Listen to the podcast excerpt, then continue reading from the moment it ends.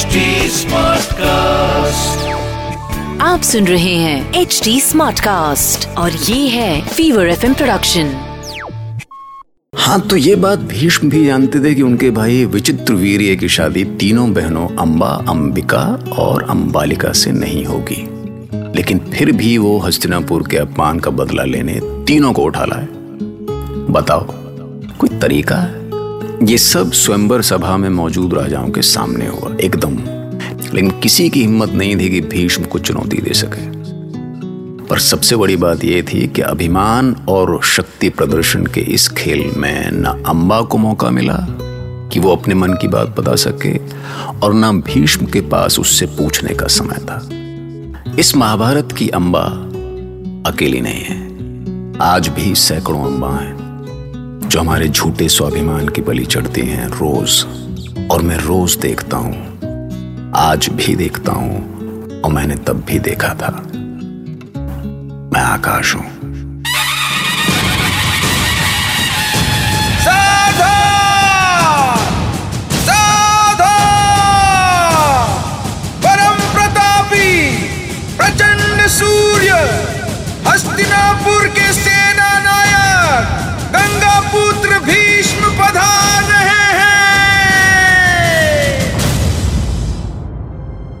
ये आपका आशीर्वाद ही है माते कि आज मेरा बल और पराक्रम हस्तिनापुर के काम आ रहा है। और विश्वास रखिए आपके आशीर्वाद से ही मैं हस्तिनापुर साम्राज्य की पताका कभी झुकने नहीं दूँगा। महाराज। कहो दासी क्या चाहती हो? देवी अम्बा विवाह मंडप में जाने से इनकार कर रही हैं। क्या? लेकिन क्यों? आप चिंता न करें माते मैं स्वयं देखता हूँ।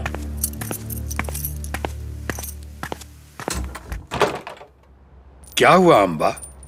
तुमने विवाह मंडप में जाने से इनकार क्यों कर दिया?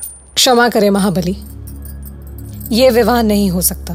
पर ऐसा कठोर निर्णय क्यों? महान कुरुवंश की वधु बनना क्या तुम्हारे लिए सम्मान की बात नहीं है? कुरुवंश की वधु बनना मेरे लिए सम्मान की बात हो सकती थी गंगा पुत्र पर मैं उस विवाह को कभी स्वीकार नहीं कर सकती जो मेरी इच्छा के अनुसार ना हो। आपने मेरा हरण करके एक कन्या को उसका वर चुनने के अधिकार से वंचित किया है। मैंने तुम्हारी स्वतंत्रता नहीं छीनी अंबा। तुम मेरे भ्राता विचित्र वीर से विवाह करो या न करो ये तुम्हारी इच्छा है। मेरी इच्छा? क्या जब आप मुझे बलपूर्वक मेरे स्वयंवर सभा से उठा लाए थे तब आपको मेरी इच्छा का ध्यान था? नहीं। आप अपनी शक्ति के अहंकार में सब कुछ भूल गए थे। आप भूल गए कि एक कन्या की अपनी पसंद भी हो सकती है। एक कन्या के मन में भी उसके भविष्य का सपना हो सकता है। ये भूल गए आप। किस सपने की बात कर रही हो अम्बा मैं समझा नहीं। मैं सौभराज शाल्व से प्रेम करती हूँ और मन से उन्हें अपना पति मान चुकी हूँ। हे ईश्वर इतनी बड़ी बात तुमने मुझे बताई क्यों नहीं? क्या आपके पास सुनने का समय था महाबली? जब अपने भ्राता के विवाह के लिए आप अपने पैरों तले काशी का मान रौंद रहे थे क्या तब आपको आभास भी था कि आपके पैरों के तले एक स्त्री का स्वाभिमान कुचला जा रहा है? अंबा! सच हमेशा कठोर होता है गंगा पुत्र। ये संसार आपको महात्यागी समझता है। पर मेरे लिए कौन सा त्याग किया आपने? आपने अपनी शक्ति के अहंकार में चूर होकर हम तीनों बहनों का हरण किया। बिना परिणाम को सोचे, आपने एक बार भी नहीं सोचा कि हमारा हरण हो जाने के बाद हम तीनों को हमारा कुल और समाज स्वीकार भी करेगा या नहीं? मेरी दो बहनों, अंबिका और अंबालिका को तो महाराज विचित्र वीर्य ने अपना लिया। पर यदि मेरे और महाराज शाल्व के संबंधों को जानकर विचित्र वीर्य ने मुझे ठुकरा दिया तो मैं कहाँ जाऊँगी? किससे कहूँगी कि न्याय की महामूर्ति भीष्म ने मेरे साथ अन्याय किया है? तो ठीक है अंबा जाओ। मैं तुम्हें मुक्त करता हूँ। तुम जहाँ भी जाना चाहती हो जा सकती हो।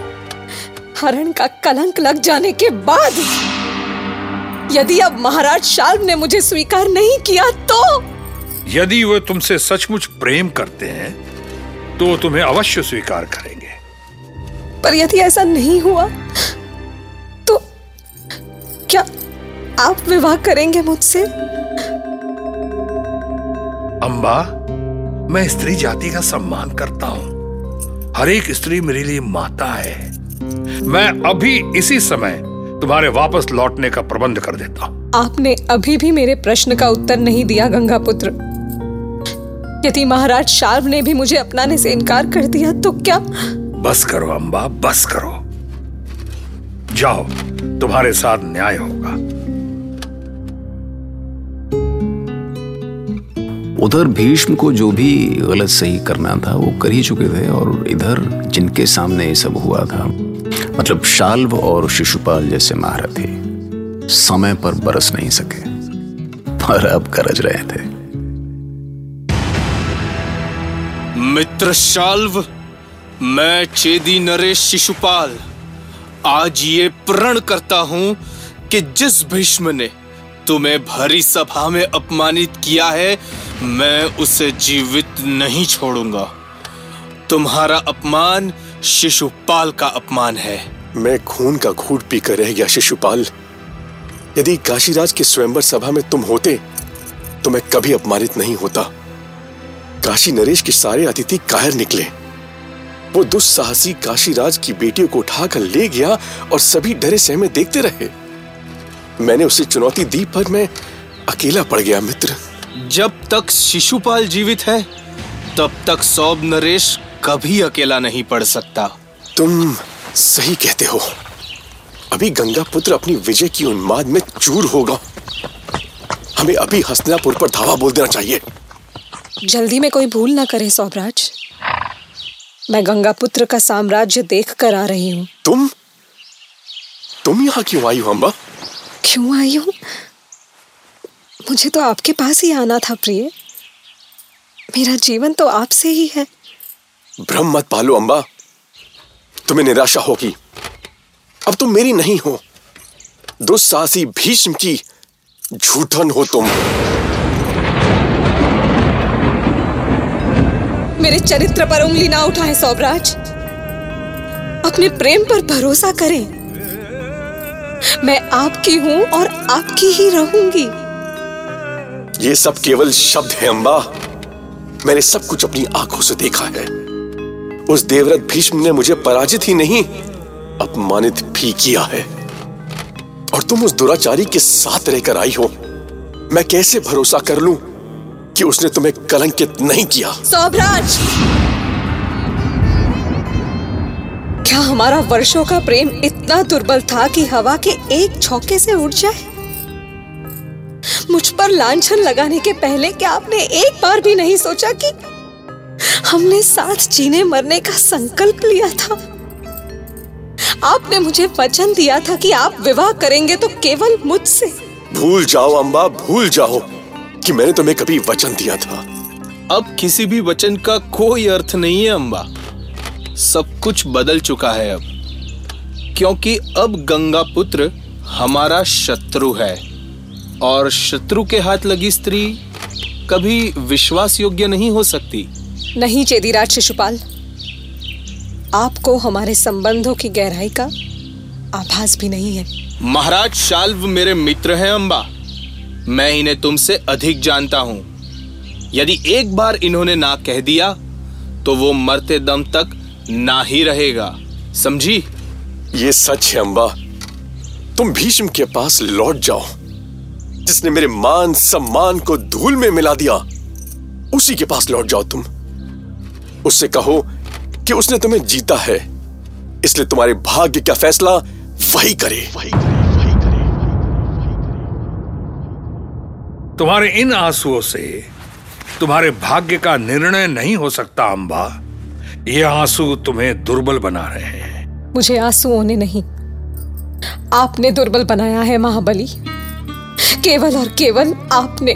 मैंने तुम्हें रोकने का प्रयास तक नहीं किया अम्बा यदि मैं काशी में तुम्हारे मन की बात जान सका होता तो मैं शाल्व से तुम्हारा विवाह कराने के बाद ही हस्तिनापुर लौटता।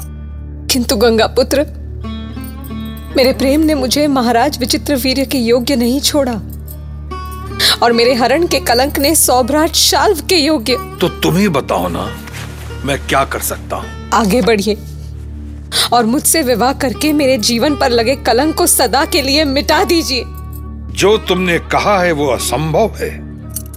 मैंने आजीवन अविवाहित रहने की भीष्म प्रतिज्ञा की है। भीष्म प्रतिज्ञा? क्या इसलिए भीष्म प्रतिज्ञा की है कि मेरी जैसी कन्याओं के जीवन को कलंकित कर सके आप? नहीं अम्बा नहीं। ईश्वर के लिए मुझ पे ऐसा दोष मत लगाओ। तो फिर तोड़ दीजिए अपनी भीष्म प्रतिज्ञा और मुझे अपनी पत्नी के रूप में स्वीकार करके उबार लीजिए इस कलंक के कीचड़ से। असंभव। मैं कुरुवंश के साथ घात नहीं कर सकता। अपनी ही दृष्टि में नहीं गिर सकता ये गंगा पुत्र भीष्म। तो ठीक है। मत गिरिए अपनी दृष्टि में। पर इस काशी कन्या की दृष्टि में आप इतने नीचे गिर चुके हैं कि दर्पण में अपना मुख देखने पर भी लज्जा आएगी आपको। अम्बा आपके चीखने से मुझे न्याय नहीं मिलेगा महाबली। स्त्री के चरित्र को कलंकित करने का पाप तो आप अपने साथ लेकर ही जाएँगे। नहीं अंबा नहीं। मैं सौभ नरेश से बात करूँगा वो तुम्हें स्वीकार करेगा। बाहुबल से प्रेम के बीज बोना चाहते हैं आप? हरण हो चुकी स्त्री के कलंक को अपने खोखले शब्दों से धोना चाहते हैं? आपको अपने किए का फल भोगना होगा। मैं कितनी भी असहाय सही, पर एक दिन आपको आपके कर्मों पर पछताने के लिए मजबूर कर दूँगी। और याद रखना, उस दिन उस दिन ना आपका बाहुबल आपका साथ देगा और ना आपके ये बड़े बड़े शब्द। आपके हाथों से आपके शस्त्र गिर जाएँगे। मेरा अपमान असंख्य तीर बनकर आपकी छाती पर धसेंगे और किसी बेबस पशु की तरह धरती पर गिरेंगे आप। और उस दिन उस दिन ना आपका त्याग आपका साथ देगा और ना आपका बाहुबल। जिस पीड़ा में ये अंबा आज तड़प रही है वो पीड़ा उस दिन आप अनुभव करेंगे, गंगा पुत्र। आप अनुभव करेंगे वो पीड़ा।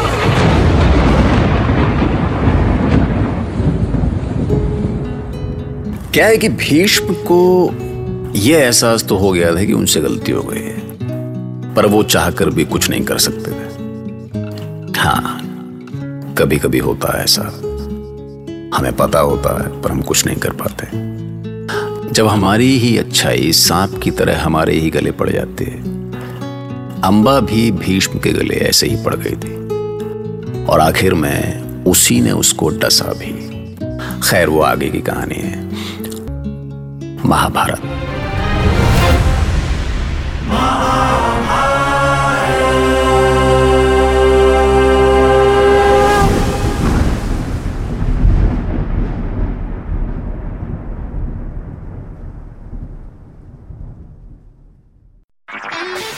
सुन रहे हैं एच डी स्मार्ट कास्ट और ये था fever FM production H smart cast